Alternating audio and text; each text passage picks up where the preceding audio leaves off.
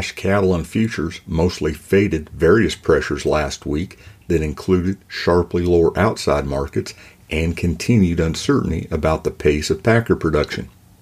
Feedlot placements were higher than expected in the latest cattle on feed report.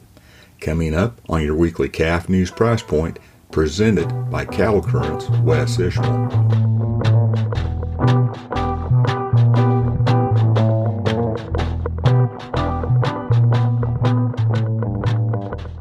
Hello, and welcome to your weekly Calf News Price Point podcast for the 25th of January, sponsored by Calf News. I'm Wes Ishmael. Despite sharply lower outside markets, a bounce higher in grain prices, and the ongoing slower beef packing pace, cash cattle and futures prices held their own last week, unlike the start to this week, which we'll get to. Negotiated cash fed cattle prices were unevenly steady last week. Live prices were at $137 a hundredweight in the southern plains, 137 to 138 in Nebraska, and at 137 to 139 in the western corn belt. Dress prices were $218. The 5 area direct average steer price last week was 89 cents higher on a live basis at $137.50 a hundredweight. The average steer price in the beef was 7 cents lower at 217.92.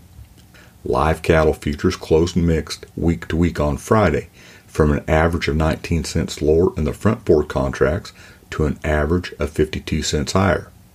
However, live cattle were down an additional average $1.03 on Monday as traders reacted to the bearish cattle on feed report that came out after trading hours on Friday. That cattle on feed report is based on feedlots with a thousand head or more capacity, and it revealed December placements were 1.96 million head which was 119,000 head more, or 6.5% more than a year earlier. Placements were the highest for the month since the series began in 1996, and they came in 4% more than average pre report expectations. In his weekly market comments, Derrell Peel, Extension Livestock Marketing Specialist at Oklahoma State University, says producers may have helped feedlots with large December placements as rising feeder prices encouraged later and larger auction totals, at least in some regions. Peel points out lighter cattle made up the lion's share of increased placements, with those weighing less than 700 pounds up 9.5% compared to the previous year, while cattle going on feed weighing more than 800 pounds were just 1.8% more. Marketings in December of 1.86 million head were 4,000 head more, or 0.21% more than the previous year, which was in line with pre report expectations. Cattle on feed January 1st of 12.04 million head were 70,000 head more, or 0.58% more than a year earlier, and the second highest for the date since the series began in 1996. Heifers and heifer calves on feed were 2% more year over year. With all of that said, Peel explains feeder cattle supplies are expected to tighten considerably this year, and fed cattle slaughter is anticipated to be 2.5 to 3% less. However, he adds drought could change the timing by forcing more liquidation and slaughter sooner and delaying the decrease in production until later. As mentioned at the outset, this week's price point comes to you courtesy of Calf News. Since 1964, Calf News has provided in depth coverage of industry events and issues, along with market insight, management advice, and a celebration of cattle business people. Be sure to check out the latest issue at calfnews.net. You'll find everything from cattle handling tips to an examination of the ongoing challenges faced by ranchers on the Mexican border, to a reflection on grilling from the history guy, to a profile of Matthew Bones Hooks, a pioneering black cowboy and civic leader who was recently inducted into the National Cowboy Hall of Fame. If you're in Houston for the NCBA convention and trade show, be sure to stop by the Calf News booth, which is booth number 2249. Based on weekly auctions monitored by Cattle Current, calf and feeder cattle prices trended widely mixed last week.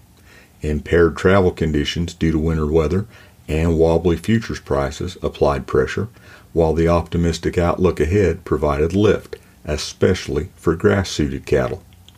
Nationwide, steer and heifer calves and yearlings traded from $5 a hundredweight lower to $5 higher at auction, according to the Agricultural Marketing Service. Direct trade was mainly steady to $4 higher. Feeder cattle futures closed an average of $1.82 lower through the front five contracts week to week on Friday, and then unchanged to a dollar higher. Part of the pressure stemmed from a bounce higher in grain prices, fueled by South American weather and geopolitical tensions. Then came Monday. Feeder cattle were down an average of another $1.46, and the losses were much steeper through much of the session. Corn futures closed an average of 12.5 cents higher through the front six contracts week to week on Friday. Soybean futures closed an average of 35.4 cents higher through the front six contracts. According to Andrew P. Griffith, agricultural economist at the University of Tennessee, prices for grass cattle will slowly inch higher the next several weeks and then gain significant momentum toward the end of February and hold that momentum into the middle of April. Further, in his weekly market comments, Griffith says the feeder cattle market will track with calf values and is expected to continue strengthening. USDA's Economic Research Service increased the projected annual feeder steer price for this year to $160 a hundredweight in the latest monthly livestock, dairy, and poultry outlook. That's a dollar higher than the previous month's estimate and would be $13.05 more than last year's annual estimate.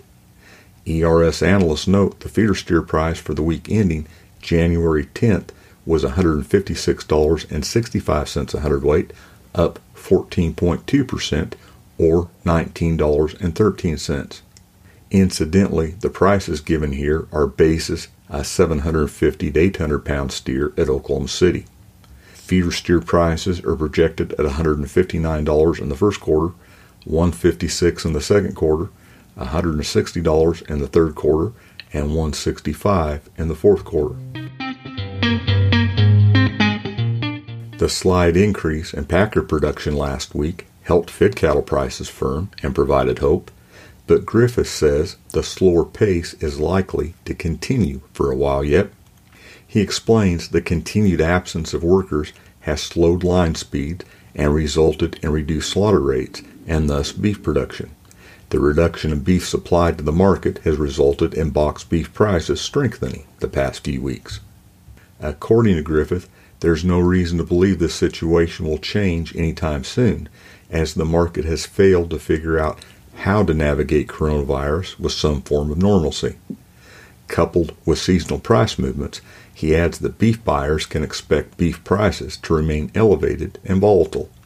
Choice box beef cutout value is $8.10 higher week to week on Friday at $292.41 hundredweight. Select was $8.36 higher at 282.33. The CME box beef index was $1.15 higher week to week on Thursday at $287.43, and that's about $22 higher over the last two weeks. Looking ahead, Griffith says snugger cattle supplies and ongoing beef demand strength should continue to bolster fed cattle prices. He adds that another factor that will support prices is lighter cattle being marketed. Fed cattle weight seasonally decline during the winter, and they decline more as the weather becomes less favorable. As mentioned in Cattle Current recently, based on expected continued packer demand strength, ERS increased the forecast annual five area direct average fed steer price for this year to $136.75 hundredweight. The average fed steer price was forecast at $139 in the first quarter, 136 in the second quarter, $134 in the third quarter, and $138 in the fourth quarter. Keep in mind the more optimistic price projections come with slightly higher expectations of beef production. And that's your weekly Calf News Price Point podcast for the 25th of January, sponsored by Calf News. I'm Wes Ishmael. Thanks for listening.